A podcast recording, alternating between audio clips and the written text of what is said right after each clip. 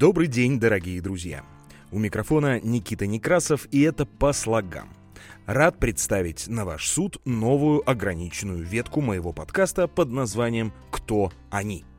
Не буду скрывать, желание сделать такую серию выпусков было у меня с момента запуска подкаста. Думаю, многие согласятся, что очень интересно узнать подробнее о создателях фильма, например. Я с удовольствием читаю о становлении известных режиссеров, о том, как и чем они живут. Или жили.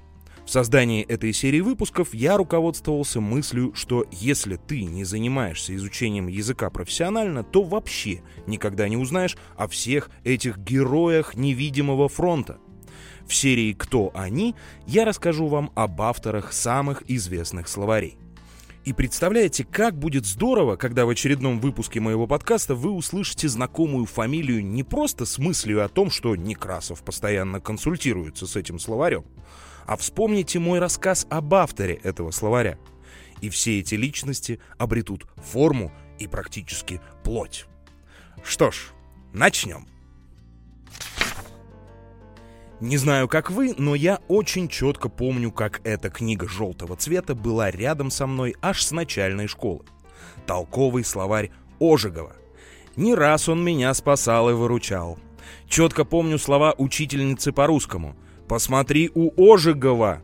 И этот самый Ожегов стал для меня чем-то нарицательным, обозначающим правильность, как фамилия Шумахер, обозначающая быстрого и лихого водителя.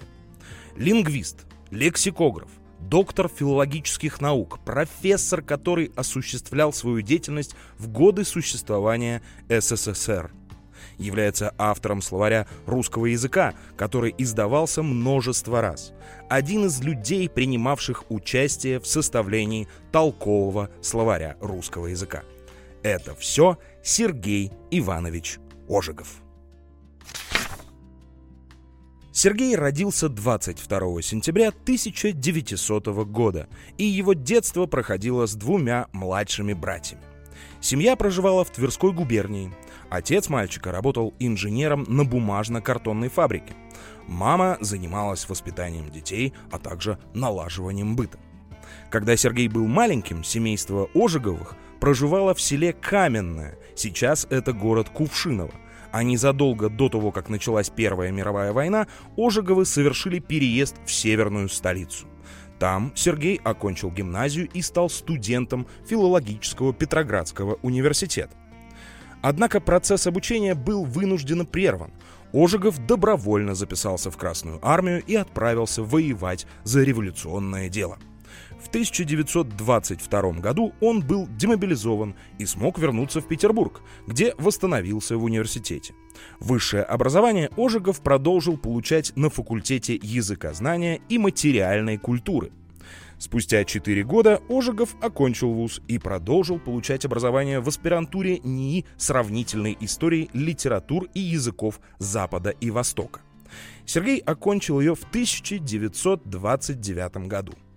Уже в тот период Ожегов выступал с лекциями при Институте истории искусств, а позднее при его помощи проходили подготовку студенты военно-политехнической академии города на Неве и педагогического вуза. В 30-х годах молодой лингвист получил приглашение от Дмитрия Ушакова. Знакомая вам фамилия по моим подкастам, но о нем позже. Он принял участие в создании толкового словаря русского языка. Это событие произошло по той причине, что после совершения революции необходимо было упорядочить лексику и обновить ее нормы. К созданию четырехтомника также были привлечены именитые филологи и лингвисты.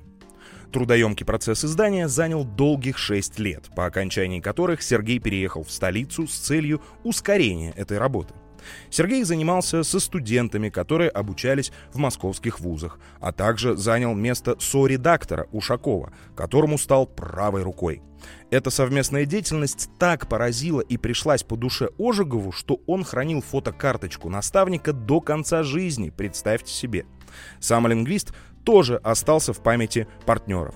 Ему было дано с легкостью справляться с конфликтами, за это его негласно называли дипломатом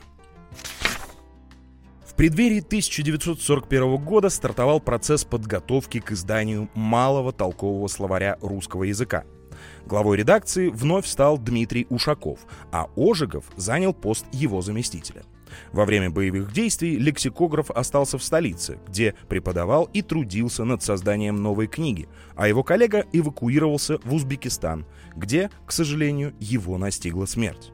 Это произошло в 1942 году. Издательский процесс словаря проходил под руководством Ожегова. Лингвист занялся тщательным отбором и корректировкой ранее созданных материалов. Толковый словарь Ожегова был издан в 1949 году. Словарь содержал в себе 50 тысяч слов.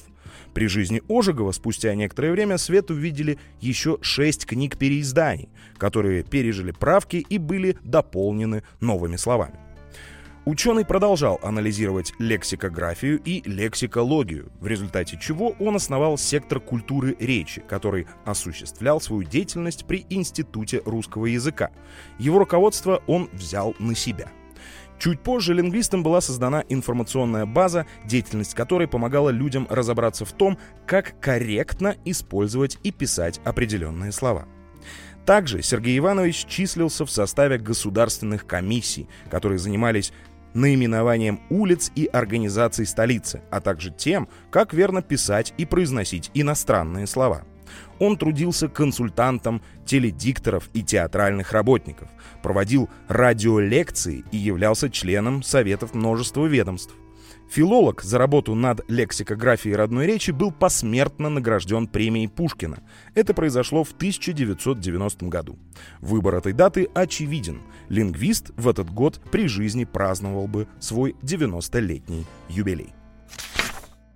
Немного о личной жизни. Знакомство с будущей супругой у лингвиста состоялось вскоре после революции. Ее звали Серафима Полетаева. Они долго встречались, но, поняв, что им очень хорошо вместе, поженились. В 1925 году Серафима подарила супругу наследника, которому дали имя в честь отца, назвав Сергеем. В годы войны погибли под бомбежками один из братьев ученого, а также их мать. Тогда Сергей взял на воспитание племянницу Наталью, которая осталась сиротой. Чуть позже лингвист удочерил Наташу. Уход из жизни именитого лексикографа был неожиданным. Осенью 1964 года мужчина перенес операцию. Для того, чтобы ее осуществить, понадобилось переливание крови. Однако материал донора, который влили в ученого, оказался инфицирован гепатитом. Это стало причиной гибели Ожегова. В начале зимы 1964 года Ожегов умер.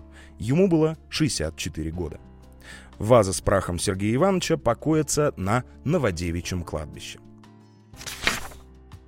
Это интересно. В конце расскажу вам несколько интересных фактов из жизни Сергея Ивановича Ожегова.